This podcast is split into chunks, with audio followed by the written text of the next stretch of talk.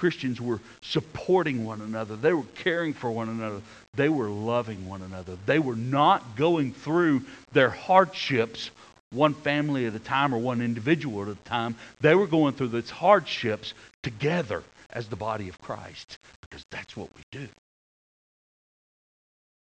So Paul says, may we give thanks because your faith is growing abundantly. It is flourishing in fruitfulness. Secondly, he says that we're thankful to God because your love is growing. You have a growing love, a love that just continues to manifest itself. Let me read that. He says, We ought to always give thanks to God for you, brothers, as is right, because the love of every one of you for one another is increasing.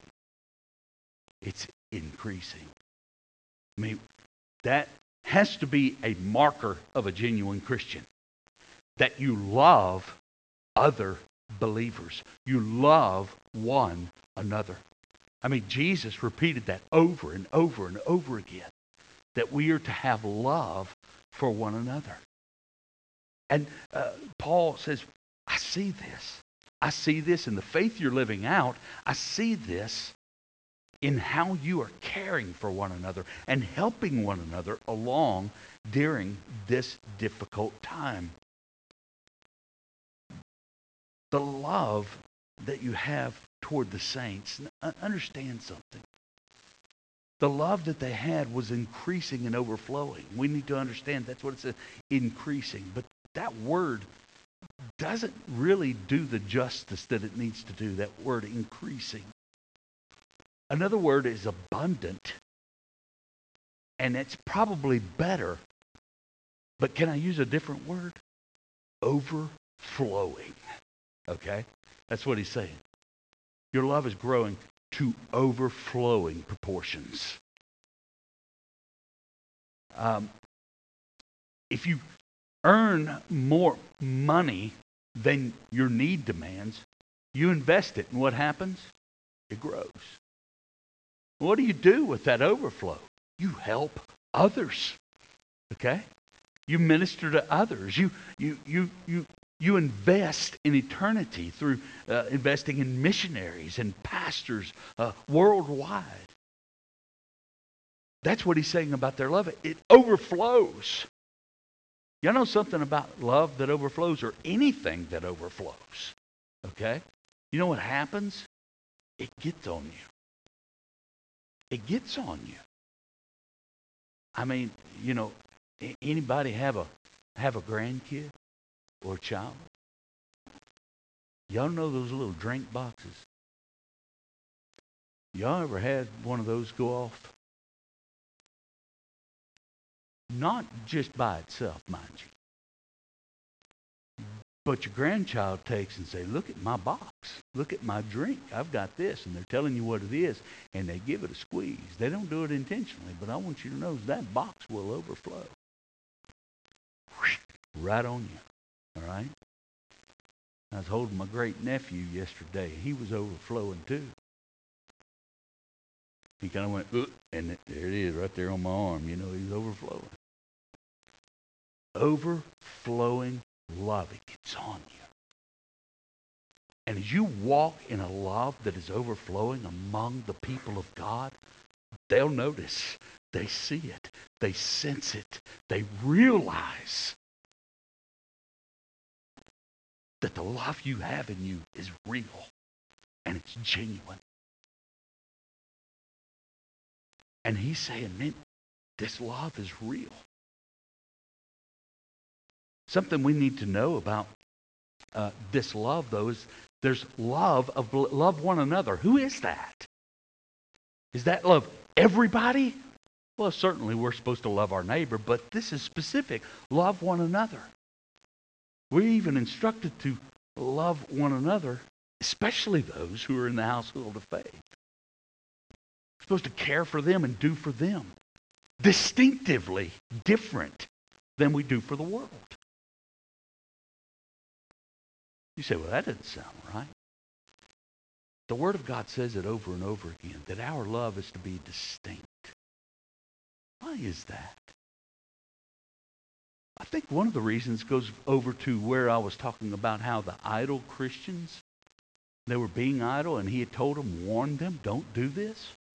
And now in the second letter, they're still doing it, so he says something. Keep away from them. If there's not a distinctive love with believers and unbelievers that keep away from them, treat them like an unbeliever. Okay? There's a distinction there.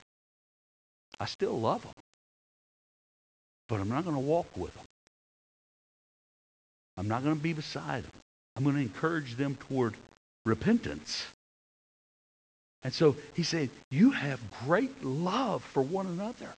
It's a love that stands out. We love those who don't believe. We stand for those who are oppressed. We try to help feed the poor. But there's a distinctive love among believers to where we're going to walk together in a, in a uh, radically different way than we walk with those who are in the world.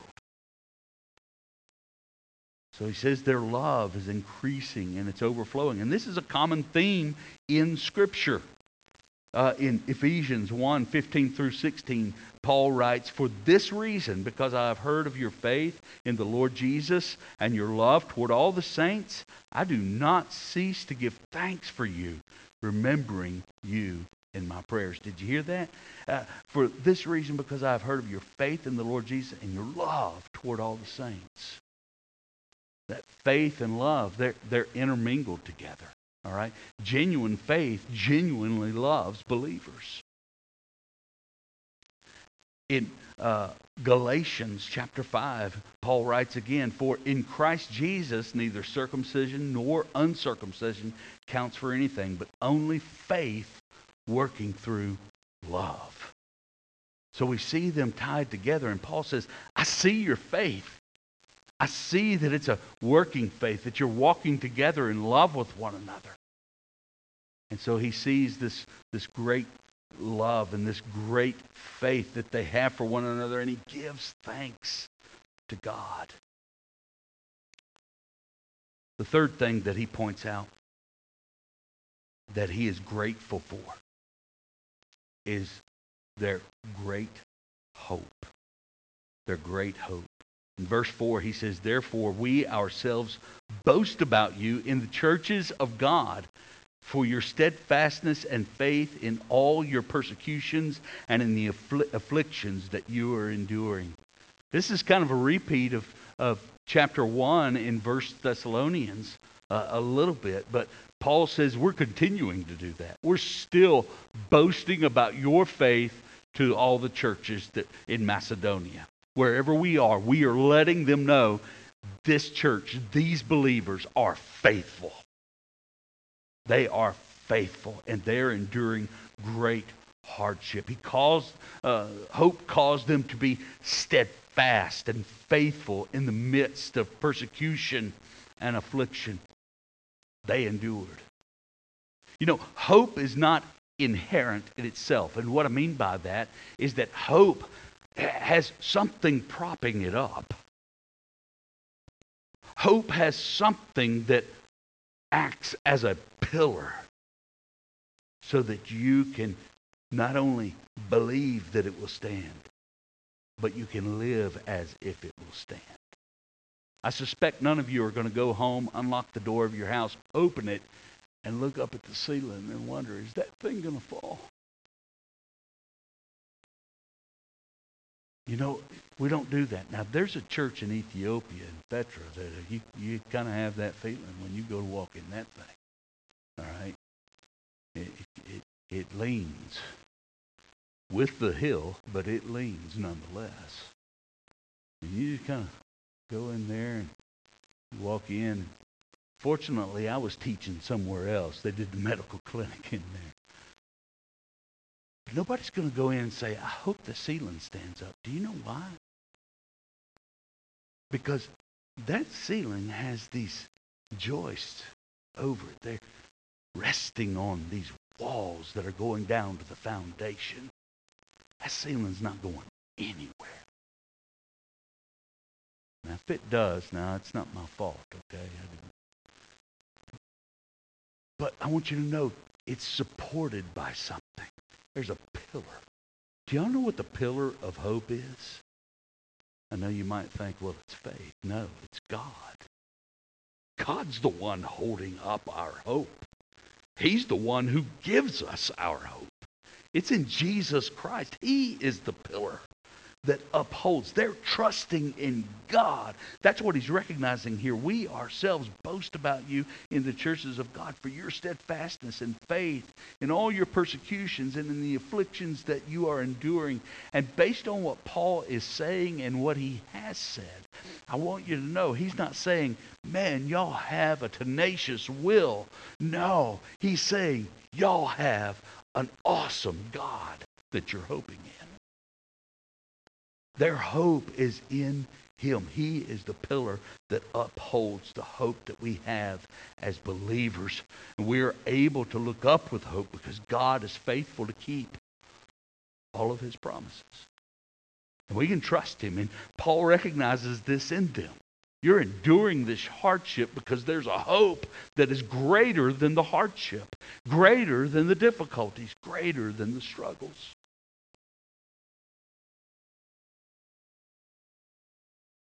And so he points to this great hope.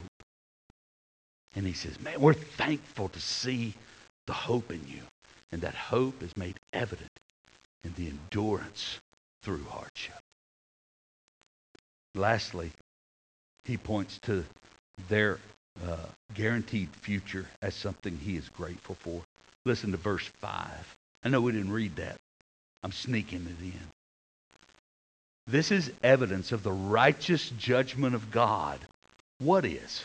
What's evidence of the faithful or uh, the, the righteous judgment of God? The faith, love, and hope that is enduring is evidence of the righteous judgment of God. There's two parts to that judgment. That you may be considered worthy of the kingdom of God. Y'all hear that? Isn't that great? That you might be considered worthy of the kingdom of God. Is that you? Is that how you're walking? Is that the faith that you hold? Is that the hope that you have?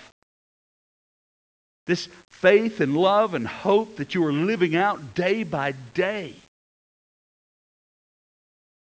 Okay? Every day.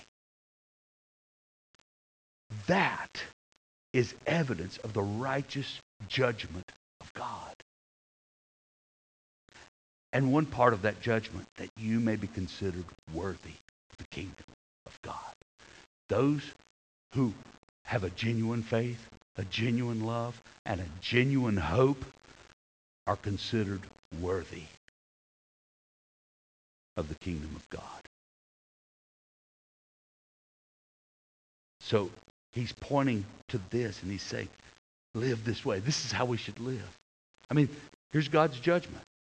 You guys, worthy of the kingdom of God. Here's the second part of the judgment. He says, For which you are also suffering, since indeed God considers it just. There's a, a judicial word there, a, a law term. Uh, just, it says, to repay with afflictions those who afflict you, and to grant relief to you who are afflicted as well as to us when the Lord Jesus is revealed from heaven with his mighty angels. That's the second part of the judgment.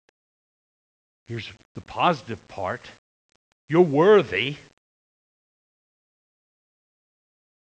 to go to the kingdom of God, not on your own merit, but on the merit of Jesus Christ, who is changing you and transforming you by the Spirit of God.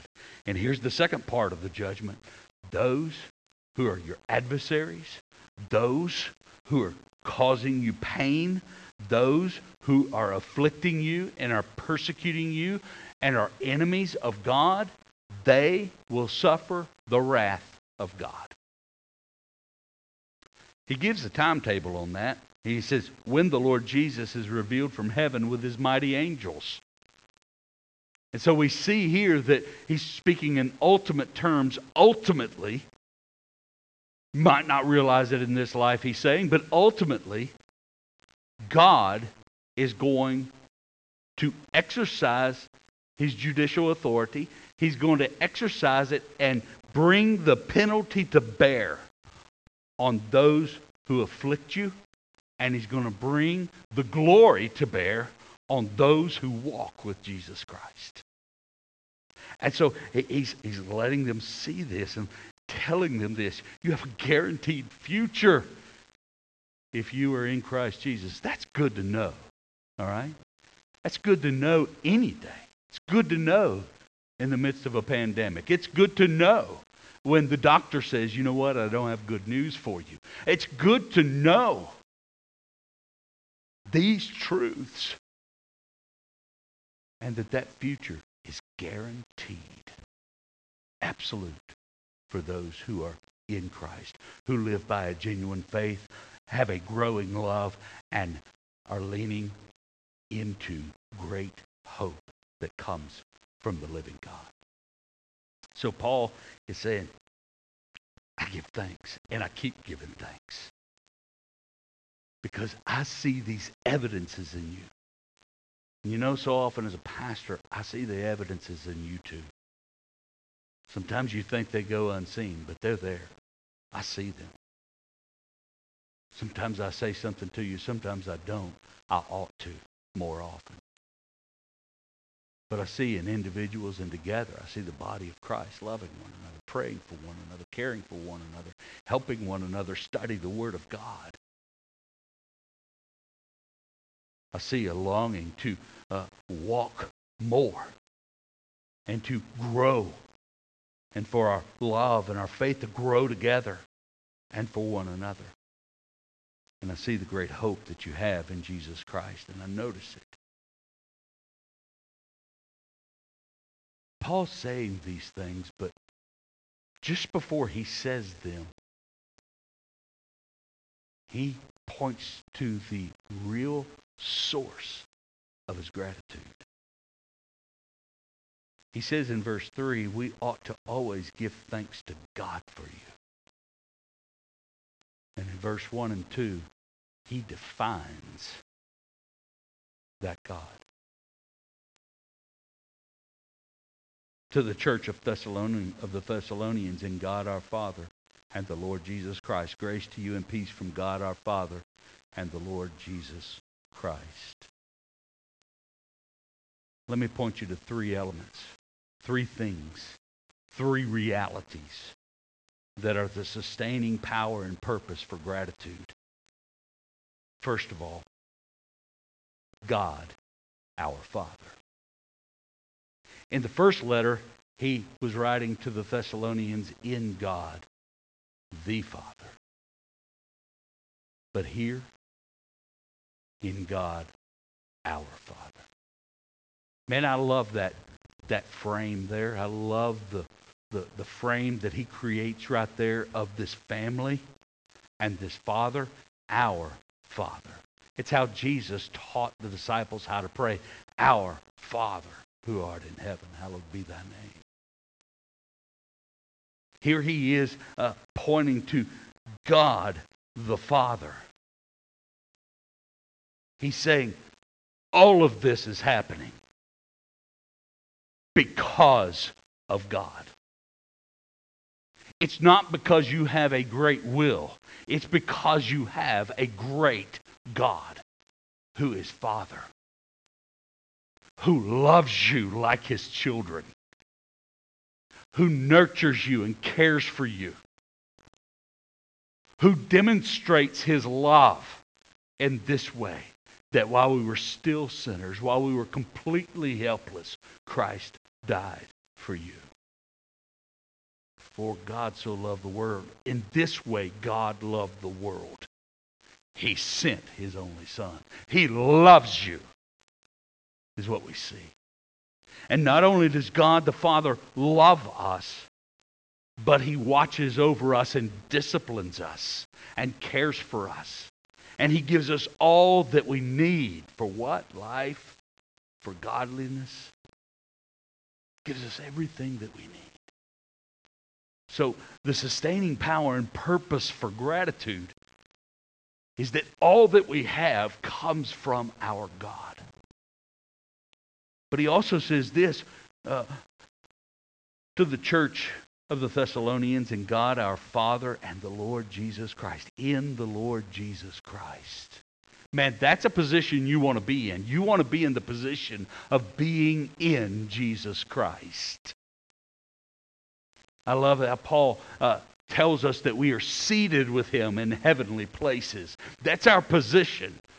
This is our position. We are in the Lord Jesus Christ. We are seated with him in the heavenly places. And then Paul starts saying, you know what? Our practice needs to catch up with our position. It's a position we can never lose.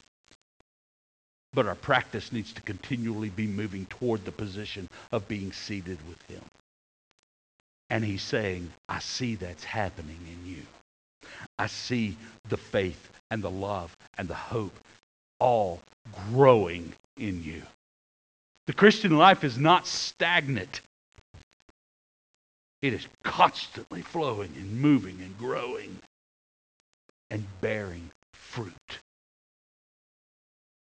And so Paul is pointing to the Lord Jesus Christ, the one who died for us. The one who gave his life for us, the one who lived perfectly, who is not only our God and our Savior and our King and our Lord, He's our example of how we live in this world in holiness and in godliness. It's because of Christ. Aren't you thankful for Jesus? Man, I'm thankful for what He's done for me, but I'm thankful also for what He's doing in me.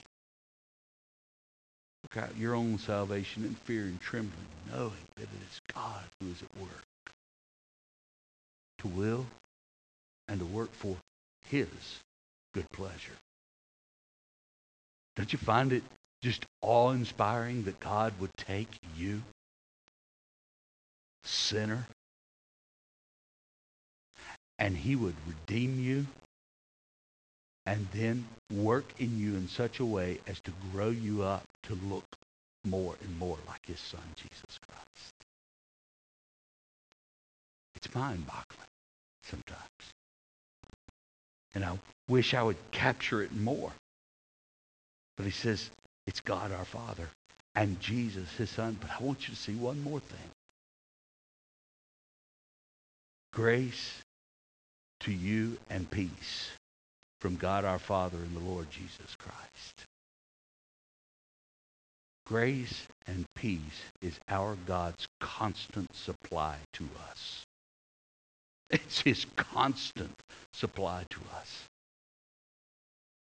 You know, there's not a single day, if you think about this, there's not a single day, believer, as you live, that God is not extending to you grace. There's not a moment, there's not a nanosecond that exists that God's grace is not being supplied to you, believer. Not one. I mean, he is giving you life and breath. Uh, he's giving you giving you health and resources. He's giving you everything you need to live, and not only live, but to live well on this earth everything that we have. It doesn't matter what, everything is from Him. His grace is constantly pouring out a gift to you. And peace, peace that flows. So well, I don't know. There's some times when I'm not real peaceful. There's some times when I'm really anxious. There's some times the peace is there that you can lean on and trust the living God in. It's like that, that song. I, yeah, I love the song. When peace like a river tendeth my way. When yeah, I, it's gone now. My brain is just about completely scrambled at this point in my sermon. Sorrows like sea billows roll. Yeah, I'm going to get all the verses mixed up. But I sing that song. I've known that song since I was this high. Folks, I've been in a Baptist church. I was on cradle roll. All right? I mean, that's how long I've been in the Baptist church. Some of y'all going, oh, cradle roll. Don't worry about it. Uh, but, I mean, uh, my mama brought me and said, here, nursery worker. She needed a break, okay? And she put me in there, and I was on the roll. I was there. I've always been in there. Man, I grew up singing this little light of mine and children's choir, and I grew up singing uh, all sorts of songs. Jesus loves me, and you, you know all these songs. That the, the, one we sang this morning. What was the name of that song? Uh, this is my Father's world. That was one of them. You know, we we sang that song. Man, I was Baptist. Man, I've been Baptist my whole life. Southern Baptist at that. Okay, not not just Baptist, but Southern Baptist. All right. I've been all these things. I sang that song. But one day I was in a coliseum with a bunch of men and we sang that song. And just before we sang it, this guy told the story to that song. And I thought, you got to be kidding me. Hey, Captain, you mind slowing down? My four daughters died right here, sank, and perished in the sea. Can we pause here just a few minutes? Let me write this song. And peace like a river. Folks, let me tell you something. God's supply of peace is constant. Or we would all lose our minds. It's always there. It's always poured out to us. We ought to always give thanks to God. Not just because we see God working in one another, but because God is causing it to happen in each one of us, stirring our appetites for his holiness and his word and prayer and fellowship with one another. He stirs that. Oh, give thanks to God for he is indeed good. And his blessings never cease. Be encouraged when others see Jesus working in you because he is. And I know. Let's pray. Father, we want